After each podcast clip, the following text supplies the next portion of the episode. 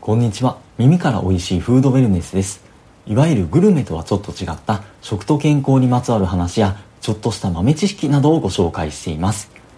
さて今回はまあなんかあるあるなんじゃないかなと思うんですけどもそんなに食べていないはずなのになぜかなんか太るなとかちょっと少なめに食べてるはずなのになぜかなかなか痩せないなみたいなそんなところのまあちょっとしたからくりというか謎に迫っていきたいと思います。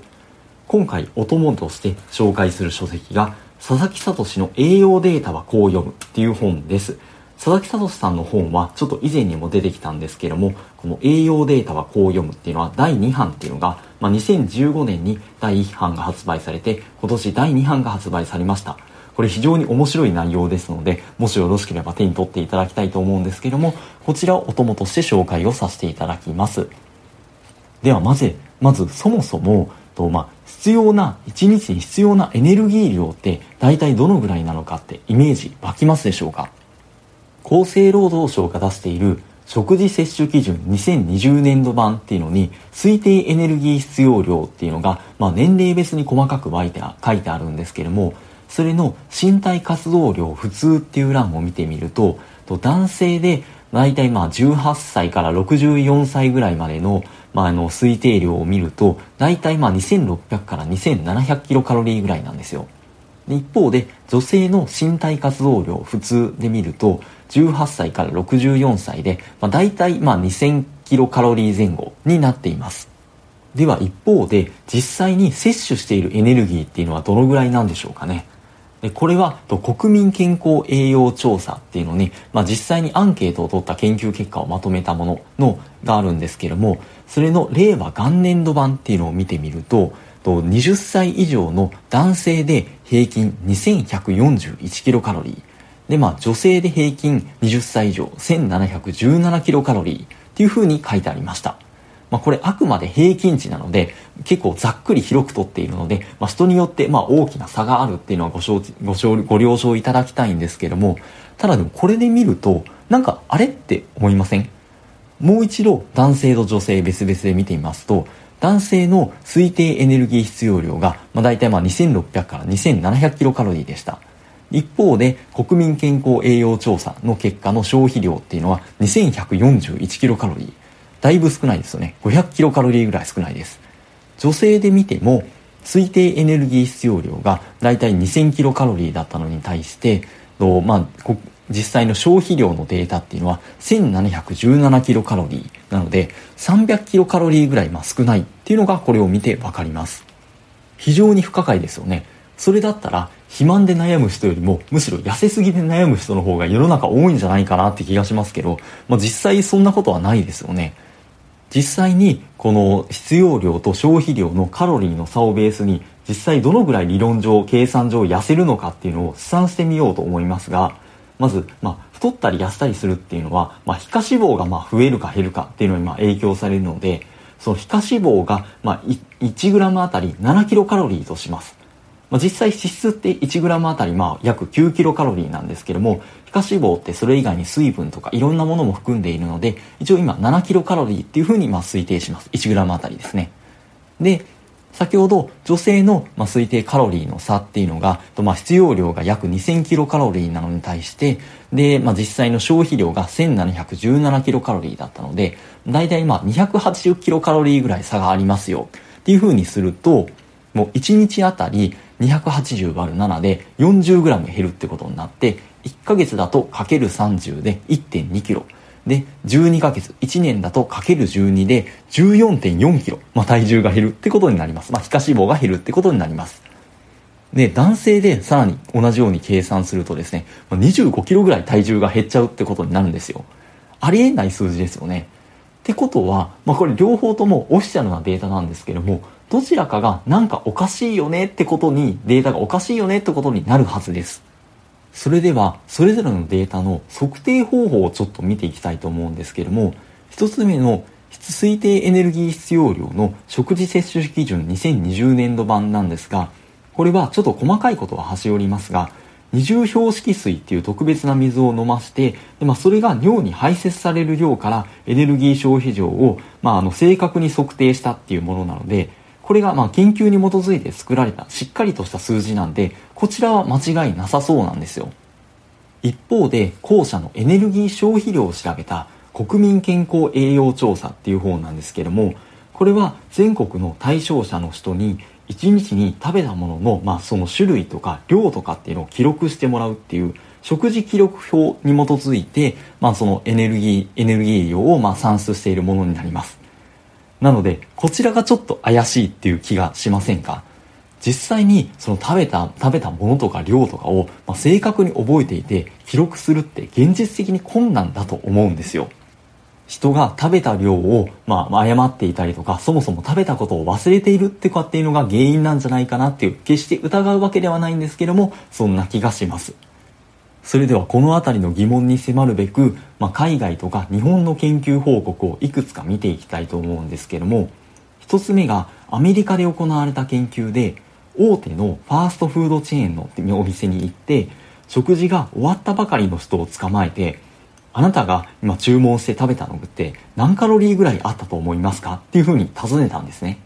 でそれと同時にその人が食べた後のトレイに残っているパッケージとか包装紙から注文した品を調べて調べてでその実際にその人に聞いて回答してもらったカロリー量とその注文した商品の,、まあ、その実際に含まれるエネルギー量の差を調べたっていう研究があるんです。すごい面白い研究ですよね。ちょっと日本でやったら怒られそうですけども。その結果によると多くの人がかなりその取ったカロリーを少なめに答えていたってことが分かったんです。で全体の平均で見るとその、まあ、実際に回答して答えてもらったエネルギー量の平均値が533キロカロリーだったのに対して実際に注文したメニューの平均カロリーが784キロカロリーでその差251キロカロリーぐらいですかね。もう3割以上も少なく答えていたってことが分かったんです。さらにその注文したメニューのエネルギー量が多いほどまあ、実際の、まあ、取った値よりも、まあ、少なく、まあ、あの回答していたっていうことも分かったんです。この研究では食べ終わったばかりの人に聞いているので食べたものを忘れているってことはなさそうな気がするんですけどもなのであり得るのは、まあ、その実際に食べたもののその重さとか大きさとかっていうののちょっと見積もりを小さく実際よりも小さく考えていたですとか、まあ、あとはまあまあ、実際に含まれているカロリーが思ったより多かったっていうのもあるかもしれませんがそういったところが原因なんじゃないかなっていうふうに思われます。では大きさとか、まあ、量とかの見積もり誤りではなくてそもそも人はどんな食べ物を食べたことを実際に忘れたりする傾向があるんじゃないかなっていうなのもちょっと見ていきたいと思うんですが続いてはフィンランドの研究報告です。地域のリハビリセンターに入所していたまあ、15歳から57歳の人の140人の食事を1日観察してその次の日に昨日何食べましたか？っていうのをた、まあ、聞いてで、まあ、実際に食べた量っていうのとその申告して答えてもらった量との差を比較したっていう、まあ、あの研究があるんですよ。でそれによるとケーキとかビスケットとかデザートとかやっぱりそのおやつとかちょっと別腹系のものっていうのがまあ、実際に食べた量よりも少なく申告していたってことが分かりました。まあなんかそうっぽい感じはしますよね。忘れがちな気がします。まあ、あとはそれプラス、まあ、あとは果物とかも少なく申告していてあとは料理した野菜とかっていうのもちなみに少なく申告していたみたいです。まあ野菜とかってメインディッシュじゃなくて、まあ、主菜に隠れた、まあ、副菜みたいなところがありますよね。その副菜のところにあるポジションにある食べ物とかっていうのを忘れがちなんじゃないかなっていうふうにこの研究を見ても推測されます。さらに続いてですねじゃあどんな人が実際にその食べたものをまあ少なく申告したりする傾向があるのかっていうのを調べた研究もあるんですよ。で次は日本なんですけども50歳から76歳の日本人98人を対象にして16日間にわたって食事記録をつけてもらいましてで、まあ、そこから、まあ、管理栄養士の方が、まあ、その食べた量のその栄養価を算出をして、その一方で、その答えてもらった人の性別とか年齢とか体重から基礎代謝量を推定して、まあ、比べましたよっていう、まあ、研究があるんです。男性と女性それぞれ、痩せ気味、普通、太り気味っていう風に分けて、その結果を集計したものによると、女性については、痩せ気味、普通、太り気味のその体型にかかわらず、その基礎代謝量よりも少なく申告しているっていう傾向にありました。でさらにと男性女性ともなんですけどもその太り気味のカテゴリーの方についてはと、まあ、かなり過小申告をしているってことが分かったんですね。